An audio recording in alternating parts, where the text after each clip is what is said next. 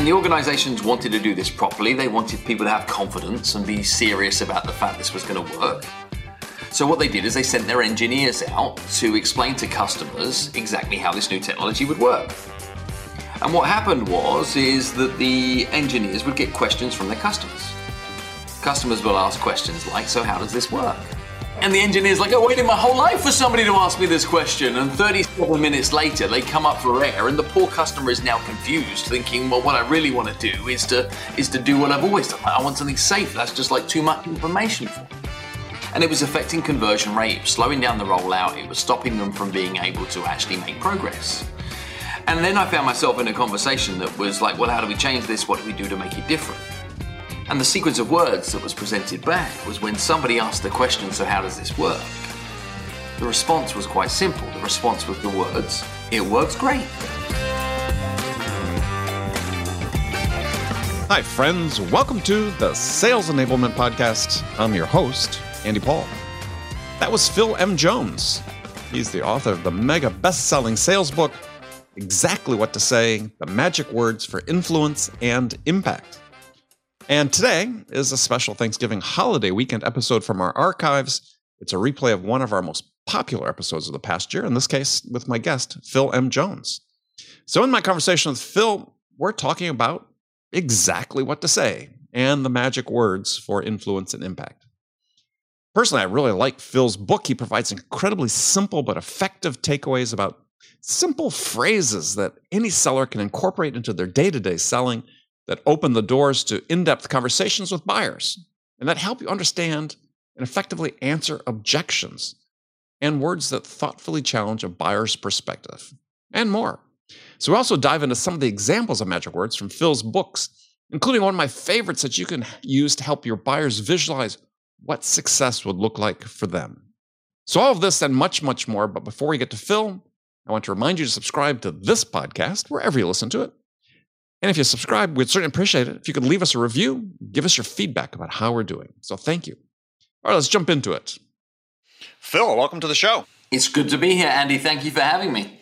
It's a pleasure to have you here. Uh, as I mentioned in the intro, this you're the author of what I consider a really excellent book titled Exactly What to Say The Magic Words for Influence and Impact. And I, I think one of the reasons I was taken with the book is it aligns with so much of what I, I believe about sales is about what are the simple things you can do, the easy things you can do that have serve an outsized impact. You bet.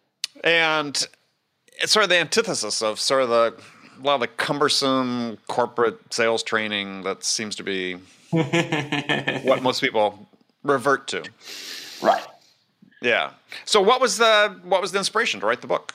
I think the inspiration was was multifaceted really is is I entered the world of sales and then sales leadership from a ridiculously young age. At you know, 14, 15, 16, I was running companies. At the age of 18, I was a sales wait, wait, manager. Wait, wait, wait. What type of companies were you running and as a teenager? You bet. Um, I had a car cleaning business at the age of 14, had kids in the year below me that were providing the service, was making more money than my school teachers by the age of 15. Um, that ventured into a number of other things. But I, I, I hit senior leadership positions in, in retail sales at a very mm. early age because I wanted to get that corporate um, understanding. I wanted to understand big business right. principles, etc. But the trouble is, when you're in those early leadership positions, is you face a lot of prejudice. You face a lot of pushback of, mm-hmm. of, of people that have been doing what they do for a long time right. and being like, "Who are you to teach me?" yeah, well, I, had, I had that in my first sales management job. Yeah, you're right. So I was always curious around what is it? What does it really take to be successful? And we all know that hard work and vigor and product knowledge and knowing enough about your customers and research and all these things are really important. But what gives people the edge? So I learned a lot from studying people who were better at stuff than I did. Mm-hmm. And then I followed that same belief all the way through my career. And then have worked in like 800 different industries. And I started to see this recurring pattern time and time and time and time again. The difference between those that did good and those that did great is the ones that were doing great always knew that their words mattered. They knew that mm-hmm. the worst time to think about the thing they were going to say is in the moment right. they were saying it. Right. They didn't focus on being scripted or following somebody else's script. Right. What they did is they built conversational tracks, they built triggers, they built little frameworks that would help mm-hmm. them in the recurring scenarios they could find day in, day out. Right. And then I started to see patterns in that. So I'd always been like really, really fascinated about word choices. And what then happened is the writing of the book was almost an accident.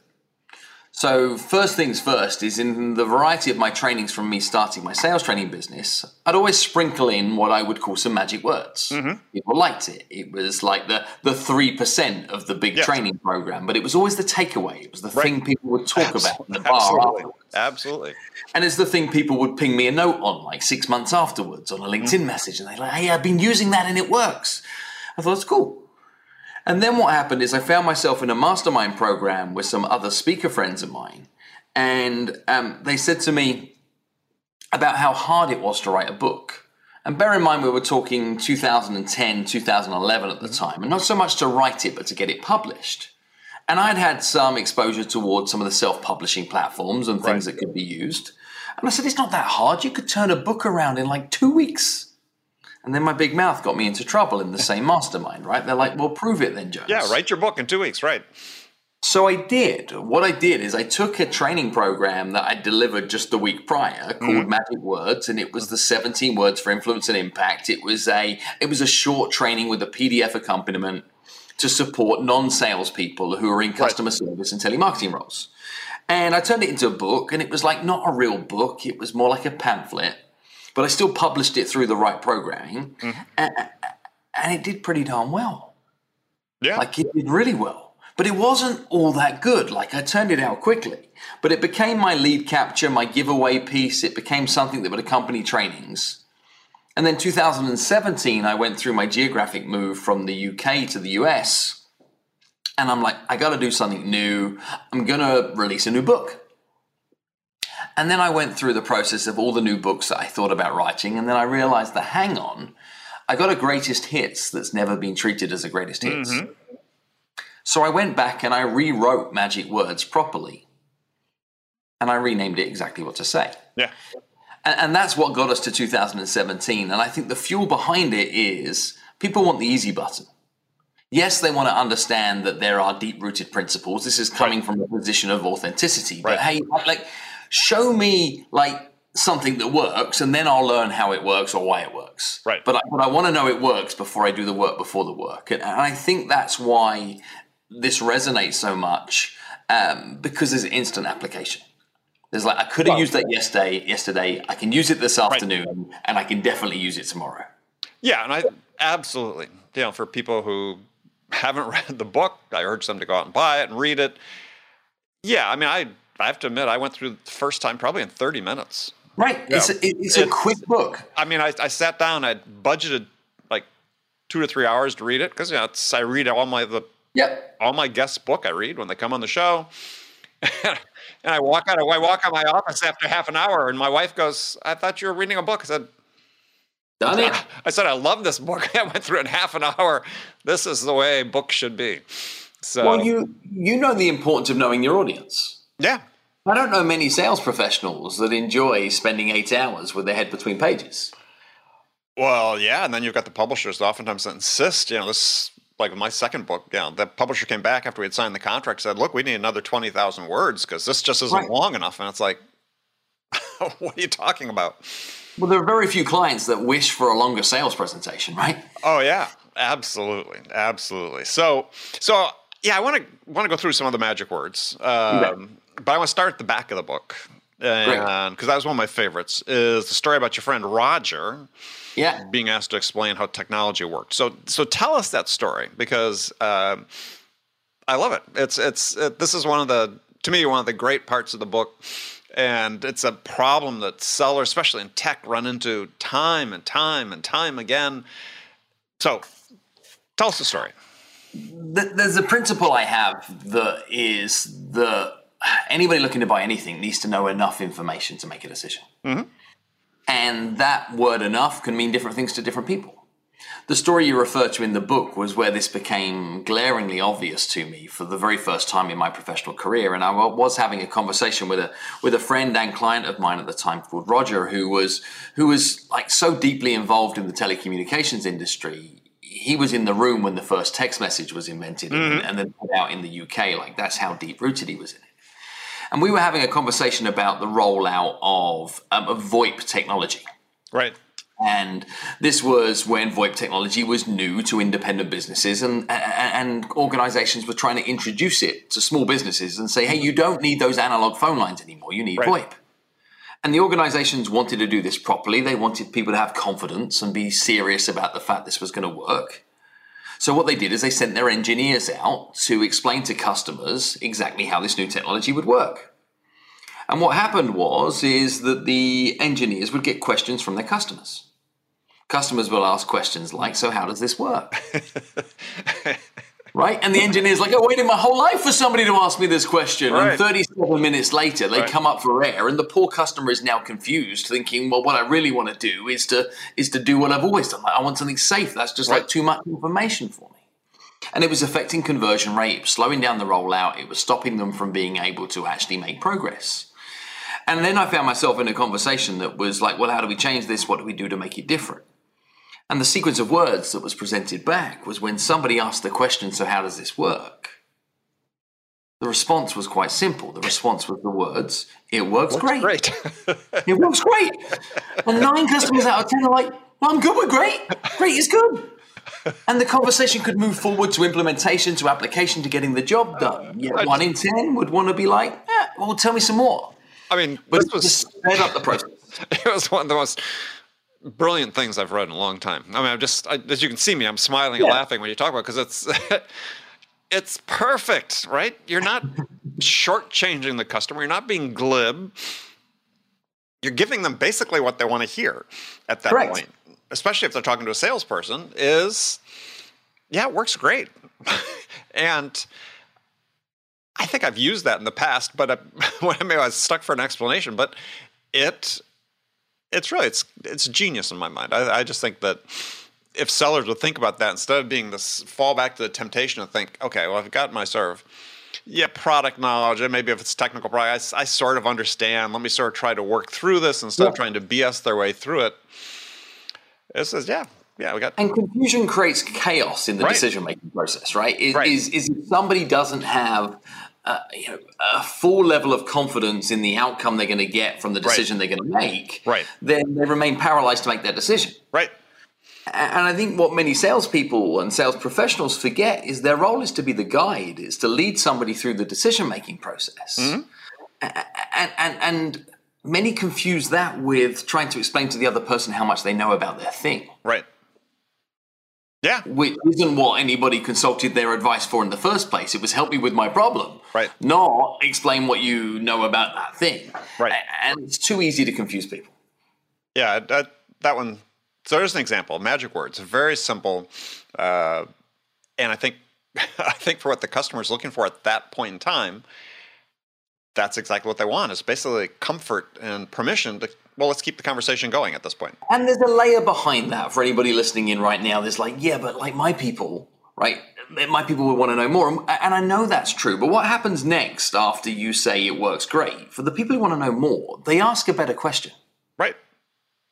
They don't ask, how does it work? They say, yeah, but what would its impact be on downtime for the calls that I'm going to be making next week? Is there a time of day that this would work best? Like they actually get towards what is their real issue that they were asking the first question Right. for. So really, it's a response that is as useful as a clarifying question.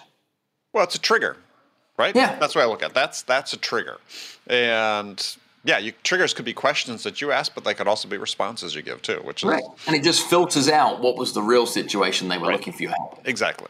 Which is is really the question or not the question, but the point about objections, right? Is is everybody wants to talk about managing objections and handling objections. Like, well, objections are just a question. So how do you how do you get the question out? Right. And how do you help them then answer the question Right. that's being posed in their head? And how do you stand alongside them towards an answer that is the one that is right to go the distance long term? Yeah. I mean, no one's actually objecting to anything. I mean, it's I don't know how we got that word into sales, right?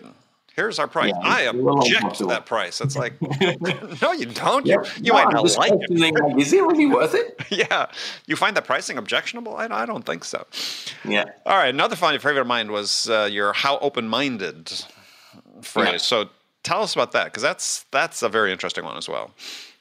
Well, in the world of sales, we're often looking to present new ideas to people, mm-hmm. whether it's choosing us as opposed to their incumbent supplier, whether it's buying more of the thing than they used to be able to buy, whether it's introducing a new product. Like, like we're looking to be able to create these invitations into their world that they haven't right. yet given permission for.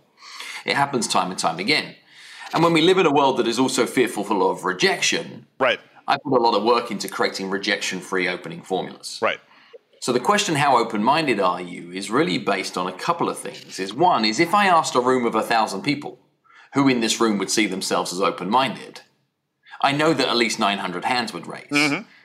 So I have a fact that the whole world likes to see themselves as open-minded. Yes. Because I'm pretty sure the other hundred hands wouldn't raise regardless of what I offered, even right. if it was like cake or fifty dollar bills. right. So um, we take that fact and we apply it to another principle that you and I know remarkably well, which is it's the person who's asking the questions that's in control of the conversation. Mm-hmm. So if I wanted to insert an idea into somebody's head and have like 90 10 chances of them giving me a chance, giving me an opportunity, mm-hmm. I could use the preface, How open minded would you be to? Right. And in doing so, it becomes pulley and not pushy. It's like, well, well, sure, tell me some more about that. Right. And you know, how open-minded would you be to learning how many other people in your situation are saving as much as hundred thousand dollars a year with our new solution? Right. Or how open-minded would you be to grabbing lunch next week to understand how we might be able to support you better in the next quarter? Mm-hmm. Or even as a sales professional saying to their boss, like, how open-minded would you be to uh, exploring some thoughts I have about how we can be more efficient in the organization? Right. Yeah, no, it's I, almost impossible to say no, right? It's almost impossible. Yeah, well, I mean, it's it's. I use something similar to that. It's instead of would how open minded. It's like would you be open to a discussion about? Yeah. And let's just catch the nuance difference, right? Right. Is is would you be open to a discussion is closed with a yes no response.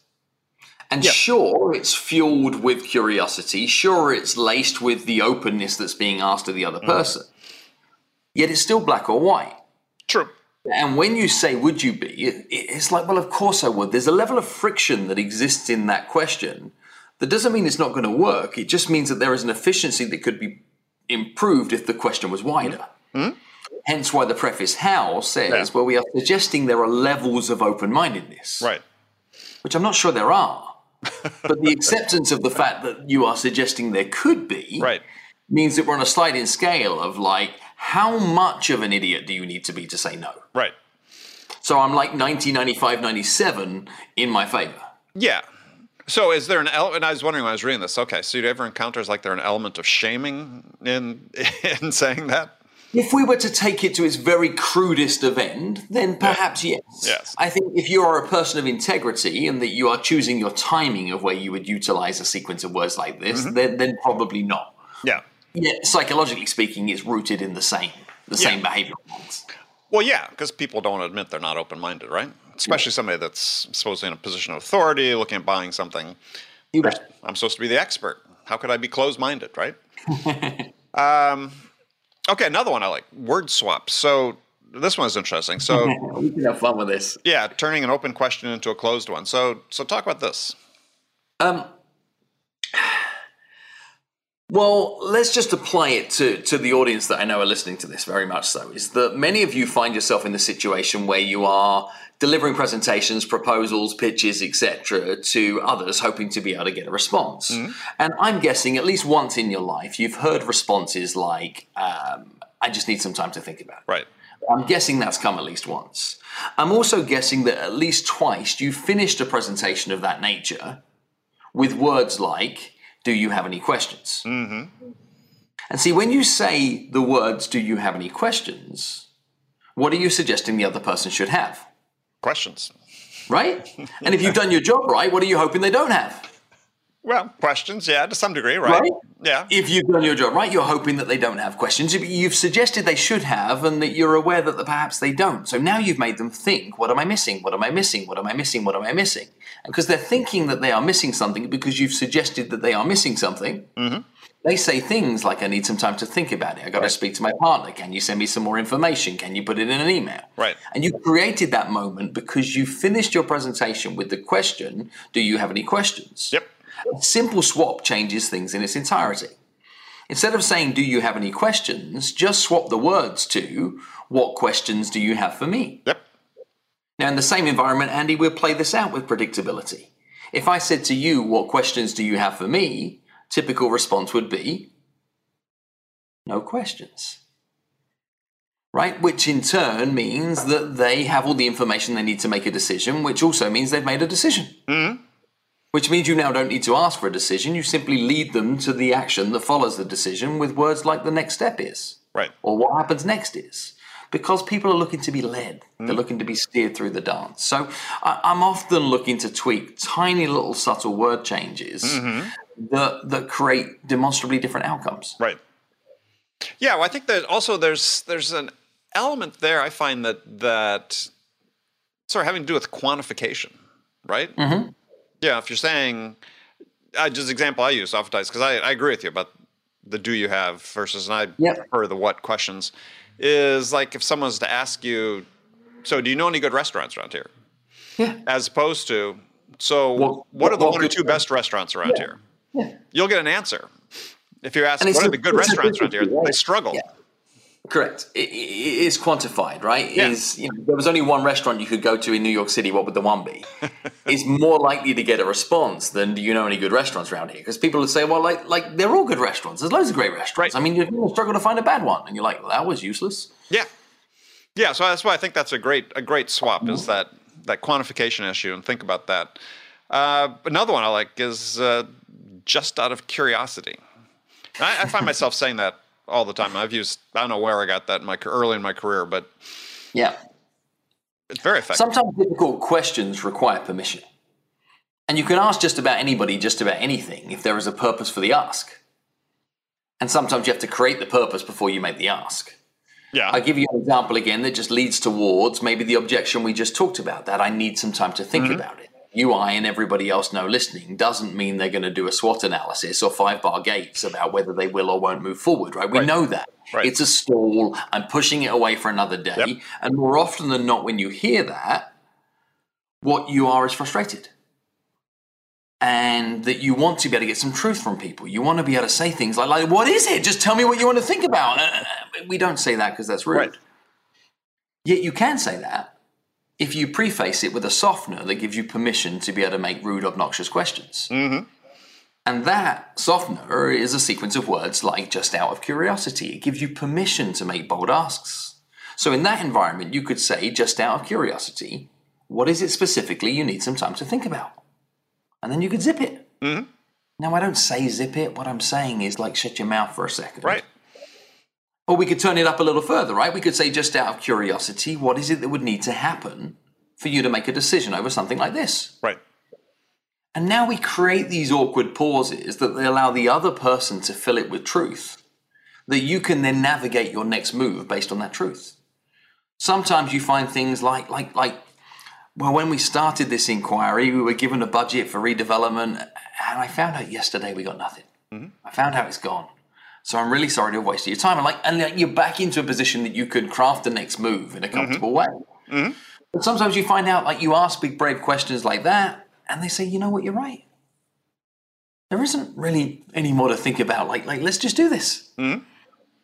Well, yeah, in either direction, right? I mean, to the one example, yeah, we lost budget. It's like, yeah, hey, I'll be back in a few months. We'll talk again, right? Right. And now you could have that Good, transparent good conversation. information to have. Yeah. Instead of you thinking it was you, or they don't like your product, or they don't like your offer, it's like you get to the truth of like, just not right now, and here's why. And now it's like same side again. Yeah.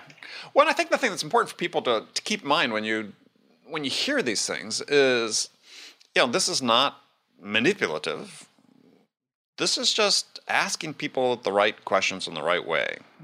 I find it hilarious, Andy. Right, I have some some one star reviews about my book. Right, we've sold almost a million copies. Mm-hmm. We've got you know every contrast of of of different levels of perception as to whether Right. this was genius or whether it's the worst thing ever. And and one thing I I've learned from reading the the one star reviews is it tells me a lot about the mindset of the individual, and it makes me think about the difference between persuasion and manipulation. Makes me think about that real hard. Hmm. And I think I've understood what the difference is. The difference between persuasion or influence and manipulation is merely integrity. Now, some of the tools to get to either one of those directions could be the same tools. Sure. But what you use them for depends on who you are as an individual. Right. I've studied enough about your work to know that you care about the consequences of every sale that happens. To the point that the promise that was made at the point of the transaction mm-hmm. should be something that goes on to deliver Right. to at least what was promised, perhaps even more though, more than. That's how relationships are built and that's Yep. where future business comes from. So if you're going to use tools like this to, to win the short game and to try and put a fast buck in your pocket, pocket then, then that is manipulative. If you're going to use tools like this to help people to make smart decisions that go on to be able to be mutually beneficial for both, then those people end up saying thank you for it in the long run. And that's the group of people I'm talking to or assuming that I'm always talking to. Yeah. Well, I mean, so part of the, I think one of the primary roles of a seller is to be able to help the buyer understand the problem they're trying to solve. You bet. And I think, see, I, I, I, I think persuasion and influence, the way it's practiced in sales, are two opposite camps. And so I I, separate. I, the could. I could see where you're going with that too. Yep. So, so for me, it's what you're trying to do is you're trying to influence the choices and the trade-offs that the buyers make that help them arrive at a decision.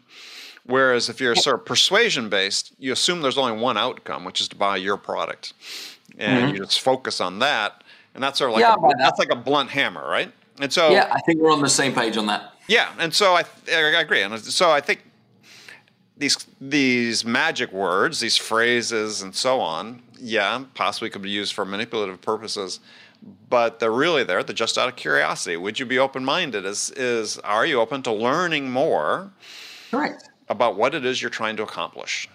They're also tools to keep you in the conversation. Yeah. Tools to keep the conversation going. Right. One thing I found fascinating about the world of sales is this is this desire that people want to keep running everything towards the close. Like the close is this finite finish line that happens once and then Right. the fanfare comes.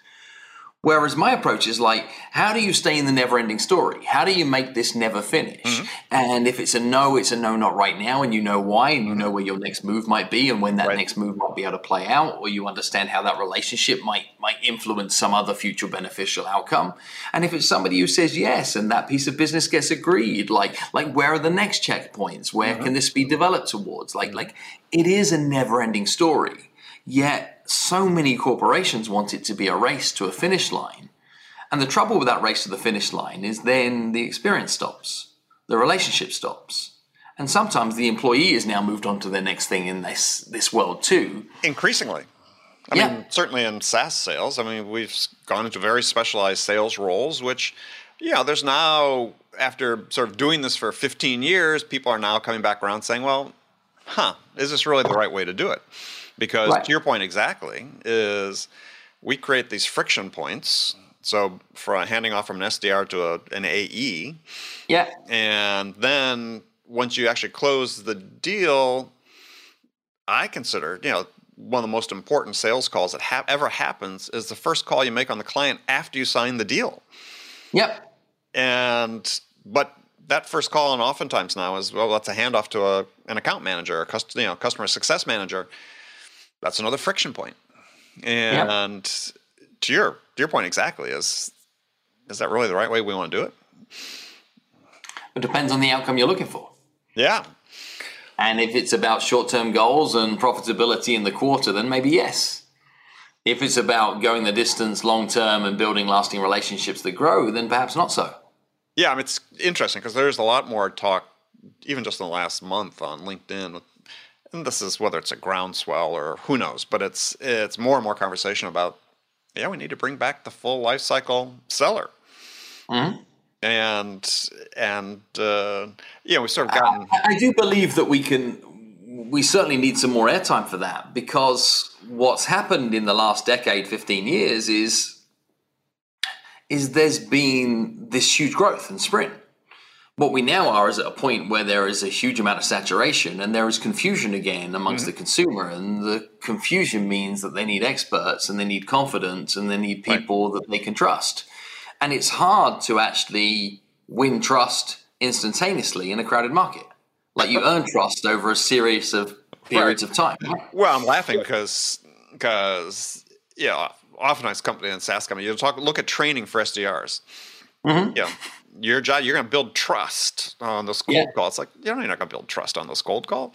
I mean, it's the expectation is false that we'd put on you that you would build trust. It's not your not your failing as an individual. This just doesn't I've been asked that question on numerous occasions by large SaaS companies saying, can you like produce a 60 minute virtual training that we can plug into our internal protocols to train all our new hires so they know exactly what to say in order to be able to win trust from consumers in a first time phone call? And I've said that I would not be able to do that and remain integrity, like remain with integrity. Like it's just not going to work.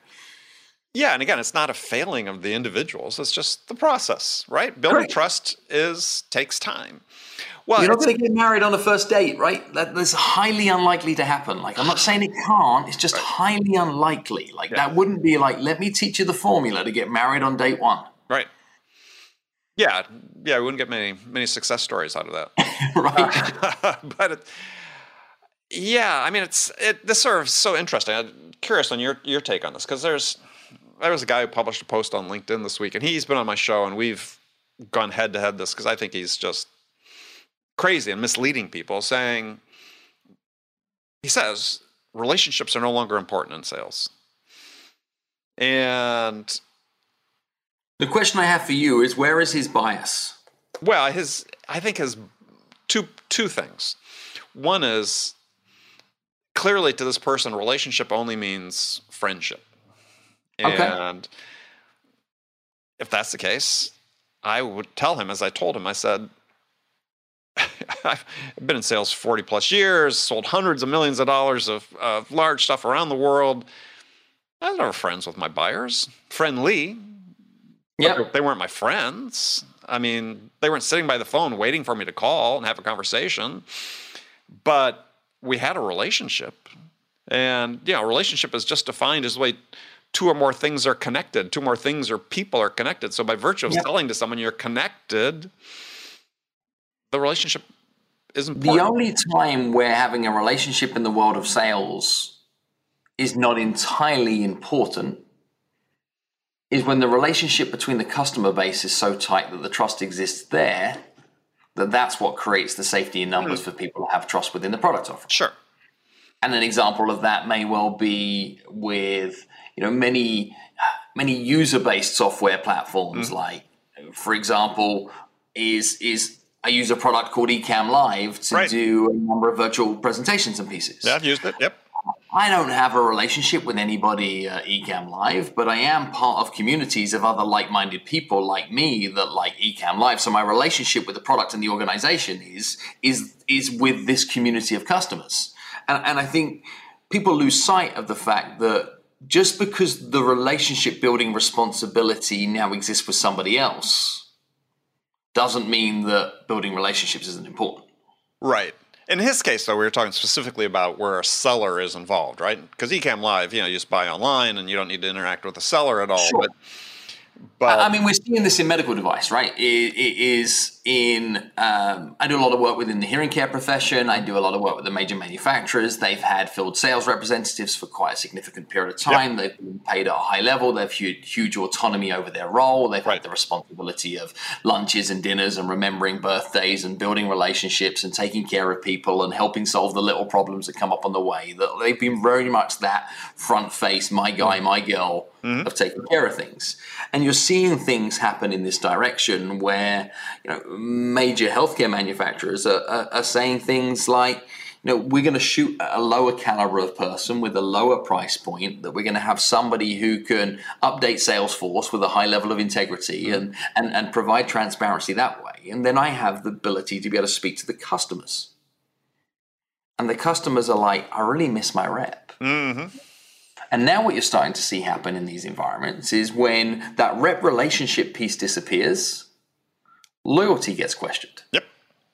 Now, all of a sudden, sure, I'm happy to keep buying from this manufacturer all the time, nothing is broken. But then when something is broken and I've got not that chain to be able to get it done quickly, now it's like, well, where can I go instead? Now you've got new SDR that is hungry, that is chomping on the door, offering a slightly better price. And that slightly better price would have been a see ya, you don't get in for lunch. But now they're in for lunch. Mm-hmm.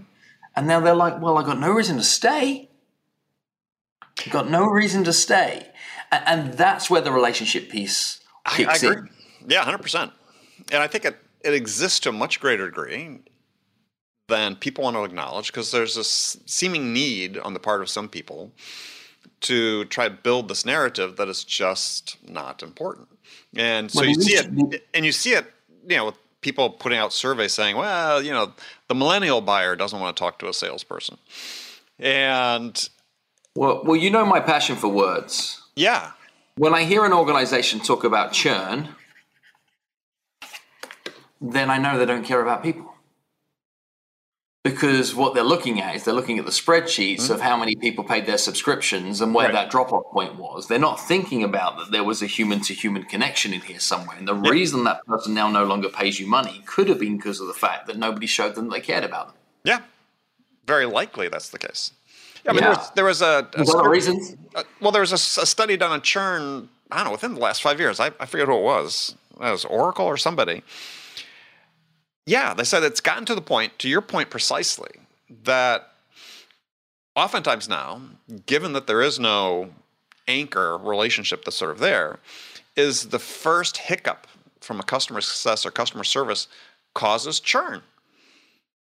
The first and, hiccup and, the customer experience. What I find most surprising in this is people need to do studies to realize this.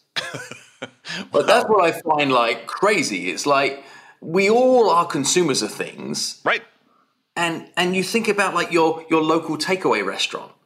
Every time you go in there and they know your name and they remember what you're about and they and they ask you like how your wife is or they mm-hmm. make a comment that says I've got some form of knowledge about what you typically order, you're significantly more likely to go back. Yes. If that same restaurant that serves the same food takes over new ownership, that all of a sudden is transactional. They could be twice as efficient, twice as quick, with 10% cheaper prices. And you're like, yeah, but they didn't know that my daughter is called Kensington. Hmm? And in the 50 50 gateway decisions, I choose to call somebody else. Yeah. I mean, this is, yeah, this is part that of, and this gets back, let's talk about words, right? So, yeah. So I caused a a stir. I put a post out last year on LinkedIn that I think was one of the most engagement I ever got on a post, which was the title was "I'm not your pal."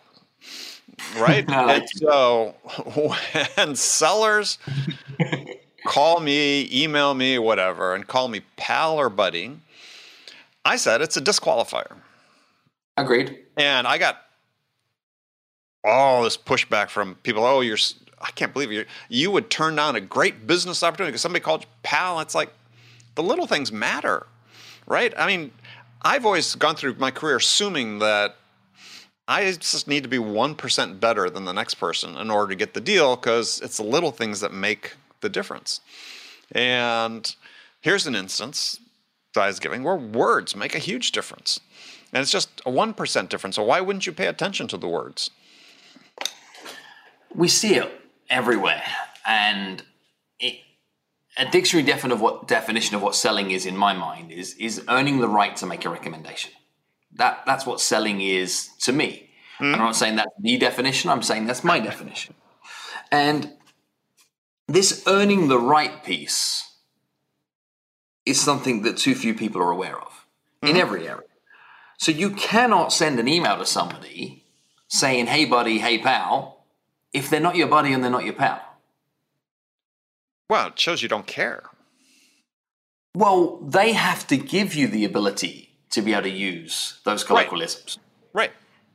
And it's not saying that you cannot use them, it's that you cannot use them without permission, without acceptance that that level of friendliness has been created. And it, and it can exist, right? It is, is I have relationships with clients that I've worked with for 12 years and I can send a text message and be like, hey, bud, I could really do with a favor on blank Hmm? And that is fine. Never send it in an email, though, which is interesting.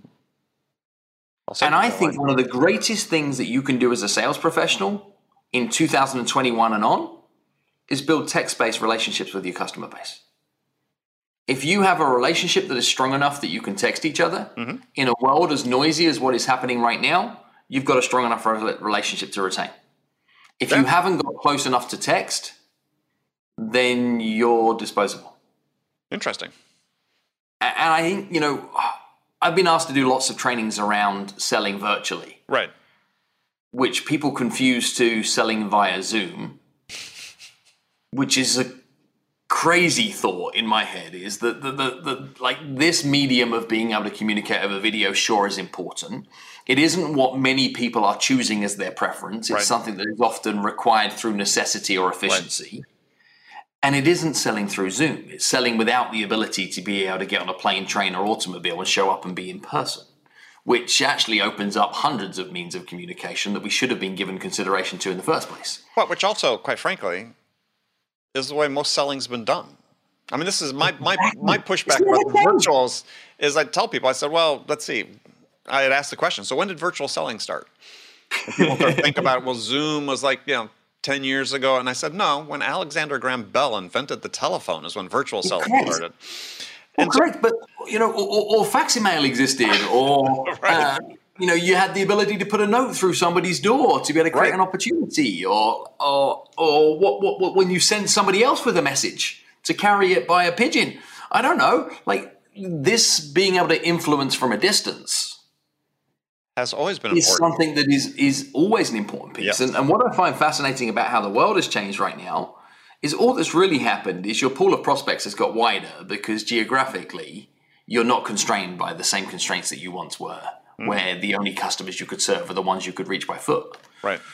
And, and it actually means that building relationships is different. It means that that is multifaceted. Mm-hmm.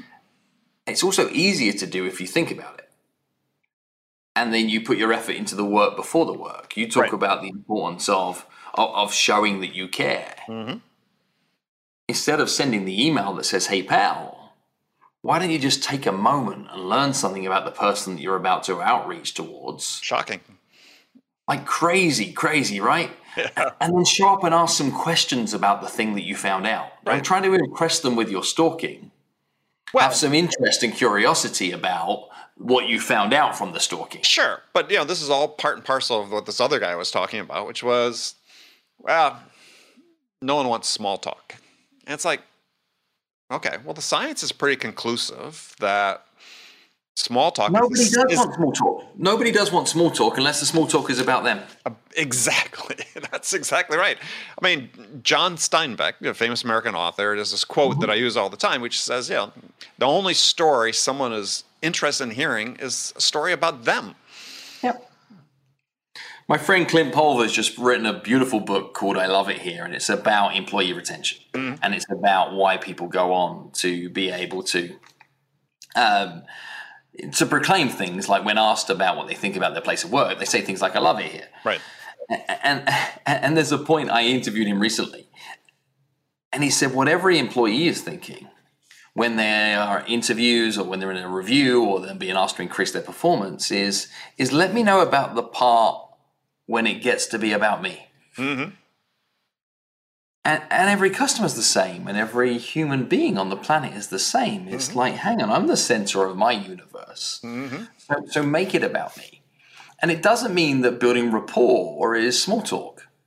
It means building rapport is having enough empathy about what's important to the other person to then be able to show up in their world. It's like, like for me, building rapport is understanding that please don't phone me without permission. Mhm. Because chances are I'm doing something else, therefore, chances are you interrupted me, and then all of a sudden we're on the back foot to start with. If Right. you know me well enough to text me before you call, we're probably going to have a better phone call for both of us. And that would be an example of somebody having a good enough relationship. That if somebody knew they could text me, Right. We'd be more likely to do business together than somebody cold calling me 20 times. It doesn't mean I didn't want a conversation on the phone. Mm-hmm. It meant I didn't want an unannounced conversation on the phone. No, I love that perspective. That's really good. Yeah, I mean, it's sort of it's taken the. Yeah, well, it gets back to the whole thing. Is you know, trust is not this one time one time thing, and trust plays into the customer's willingness to respond to the questions you ask. And and I think there's a part that that sellers miss is that you know customers are no ob- obligation to answer your questions, and they can answer it one of many ways Correct. one of which is sort of superficial get away from here or one which is yeah let's let's dig deep into this What we're being reminded of, though, in this conversation is that doing this job well is hard. Mhm. And nobody's wanted to believe that. Nobody's wanted to be reminded of that. And interestingly, in the past where there wasn't this much transparency, the ones that were getting great results were just doing all of this stuff in the background and mm-hmm. just taking care of these things. And sure, their numbers would come in, but there wasn't the scrutiny that was over it as to what exists today.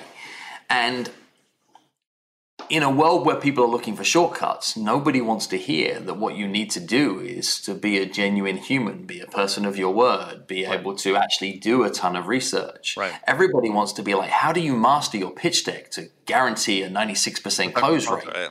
And, and, you know, what can you do to be able to squeeze an extra 17% of profitability out from your masterful pricing presentation? Mm-hmm.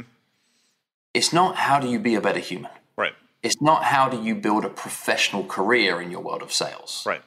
Oh, not at all. I mean, somebody asked me recently, you know, why are there no old salespeople? And yeah, my response. There are. There are. Well, many of many. Them some of the, many of them are some of the world's best entrepreneurs. Oh yeah, but my point is, you see this. I look at the people that I cohort I started with, and most of them are out of sales. Yeah, it's because they didn't understand this about being how being human plays into having building a career over a period of time. Almost every great leader and almost every great entrepreneur at some point has had a proven track record of being a wonderful sales professional. Lots of them, for sure. Mm-hmm. I mean, if mm-hmm. they're not, if they didn't hold the title, they knew how to do it well. Correct. They demonstrated the behaviors. Yeah, absolutely. Um, yeah, I worked for a series of very technical CEOs who are not sellers, but were great sellers. Mm-hmm. And we're because something, right? we're all it, selling something, right? But in part because they had what most people think technical people don't have, which is they just had good people skills, right? They were empathetic, they listened. They, you know, my definition of sales is a little different than yours, but similar in some respects, which is, you know, in sales, our job is to listen to understand what's most important to the buyer and then help them get it. There you go. That works. Yeah. So that requires you to listen. I mean, you can deconstruct that phrase into yeah. you know the human skills you need to have. But yeah, I think that success in sales, to your point, sales is hard. My first boss taught me. He said, "Here's the thing, Andy. Selling is simple, not easy." Mm-hmm. And yeah, he always tried to break it down into the most basic, simple component parts. And yeah, you just work on these and it's hard. There's a lot of complexity around you know helping people make decisions and and get them across the finish line. Uh, but the things that you actually do are pretty simple. Yep.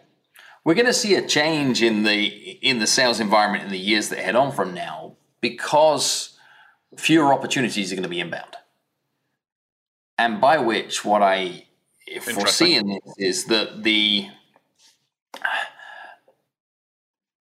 lots of services are hitting capacities and the innovation is marginal mm-hmm. and the, the customer base is, is now about keeping retaining sustaining right. adding new product, products right. etc and the skill that is is probably be most overlooked by many organizations from a sales point of view is that skill of prospecting how do you physically create something out of nothing mm-hmm. and your definition there of sales of listening to what the buyer is really interesting in, is dependent upon that individual deciding that they are a potential buyer, mm-hmm. which isn't always the case. Right. I was speaking to a group of professionals the other day, and I had to remind them that a key part of their job description was to interrupt somebody's day for long enough to help them uncover a problem that they perhaps didn't realize they had. Right. To help them understand how beneficial that solution could be them in their in their unique circumstances and then present them with an option for change, of which that option includes you, and then help them realize that you're the best of those options. Mm-hmm. Like that whole process, in many ways, is the entire job of a sales professional that needs to generate new business, to create something from nothing. Right. And that's a whole new level of hard. And you cannot do that not without good people skills, but without being good people. Yes. We don't even need the skills on the end. It's just being like, good There has to be a, like a, a, good people part of this. Right. Uh, and I think leaders listening into this right now is, is, give consideration to that in your recruitment. Yeah, and I've, I agree 100%. I mean, I, I ask people all the time, so how are you factoring in values and character when you hire somebody in an mm-hmm. interviewing mm-hmm. process? And almost never do they have an answer for that? Nope. And there was a great book written by a guy, uh, Tony Tjan, T J A N. Do you know that book called Good Uh, People? Yes. And yeah, Tony's book was all about this should drive. Hire good people first, above everything else. Prioritize that above all. He had some great examples in there about questions to ask, about you know trying to sort of winnow out ideas of what the person's character and value are. And yeah, I'm a huge believer in that. If you do that, you go a long way to starting off on the right the right foot. Because I think that one of the problems we have, without getting too far off the track, but is we assume the people we're hiring into sales roles or just the work world in general have these basic sort of abilities to be human. And and I think that what we should be doing, like when we onboard new salespeople, is Yeah. let's let's let's spend a while first to train the person, and then we'll train the seller. Hmm. A- And in that, though, there's a whole bigger conversation that we probably need another five other episodes to be able to dig into. Is how do comp plans affect that? Oh yeah, Because I, I, I haven't read many comp plans, and I use the word read comp plans on purpose, hmm. that encourage the type of behaviors that are necessary to drive retention and long term customer satisfaction. I agree. I agree. A- and it's a consideration for organizations that move from hypergrowth mode to hmm. saying how do we stabilize, retain, build a long-standing 50-year brand is the time to say, well, hang on, is our comp plan supportive of the fact that we're going to create an environment for employees and customers that want to live around here a lot longer? Yeah, bigger discussion because and we've had some of those on the show about okay, has quota outlived its usefulness? Has quota as a trigger for compensation outlived its usefulness? Um, and yeah, I think it has uh, for the reasons you talk about, in part because it encourages behaviors that that aren't in the best interest of the company or the customer. Uh, but we can't seem to get away from it. And There is another way of looking at it, though. sure, and sometimes it is just raising the floor as opposed to the ceiling is is using tools like quotas to say there is a minimum performance standard here that allows you to be able to quote unquote do your job Mhm. but everything up from that is in addition right like this is what is to be celebrated or rewarded or what else is to be celebra- celebrated or rewarded in terms of behaviors or outcomes or new metrics or new kpis right. And it's not change for change's sake. I think some of this is just going back to to what has always worked. Yeah. Well, I, certainly some of it requires uh, willingness on the part of leadership to actually um, change the culture. Yeah, Yeah. telling somebody yesterday in a uh, meeting I had is is yeah, I worked for this one CEO for I don't know, better part of four years. We didn't have quotas or a comp plan, and I never made more money. Yeah, at the top to that point in my sales career. I mean, we were doing well, and I never Yep. really knew exactly how much I was getting paid, but it was always great, and it was a great environment, and I loved working there. And to your friend's book, um, and so there's this trust, right, that But existed, you knew you were going to make enough. and I knew I'd be treated fairly. Yeah, but you also knew you'd make enough. You Sure. knew that your rent was paid, your mortgage was paid, that you could cover your bills in the way that you needed to. So there wasn't this fear driving through you that says, if I don't, I will die. No, no, which is that safety from the floor up thing, right? Is is just just having enough confidence that you can you can do your job, and regardless of what circumstances present you with, that you're okay. And I, lots of sales roles drive this culture of fear. Oh, well, that comes from the managers themselves, right? Mm-hmm. I mean, Yeah. they're fearful. And I think this is one of the reasons we're sort of in this environment we are, at least certainly in some of the tech spaces, is that you know, managers are driving so hard on the KPIs and the metrics because they're afraid of doing anything that will perturb their own metrics and KPIs and take Right. a risk and try to do something different. And so we're a, big, big conversation in that stuff. yeah. So, all right, we'll leave that to the next time, and we'll definitely do that. Yeah. So, Phil, it's been a pleasure to have you on the show. So, if people want to connect with you, what's the best way to do that? Uh, you can find me wherever you're looking, pretty much if you use my middle initial. So if you go into a search engine and, and hit Phil Space M Space Jones, you'll find me um, in a variety of places online. What I would say is, is, that if there are questions that have come out of today or are things that you've implemented that you want to follow up on, come reach out on LinkedIn, come uh, find me on Instagram, and I'd love to continue the conversation with anybody that's listened to the show and, and let me know where you first heard about me and, and reference Andy's name, and then I can thank, thank him for, for his brilliance too. All right. Well, Phil, thank you very much. And uh, we'll look forward to doing this again. Thank you. Thank you. Okay, friends, that's it for this episode. First of all, I want to thank you for taking the time to listen. As always, I'm so grateful for your support of this show. And I want to thank my guest, Phil M. Jones, for sharing his insights with us today. If you enjoyed this episode, please subscribe to this podcast, Sales Enablement with Andy Paul, on iTunes, Spotify, or wherever you listen to podcasts. And as always, thank you so much for investing your time with me today. Until next time, I'm your host, Andy Paul. Good selling, everyone.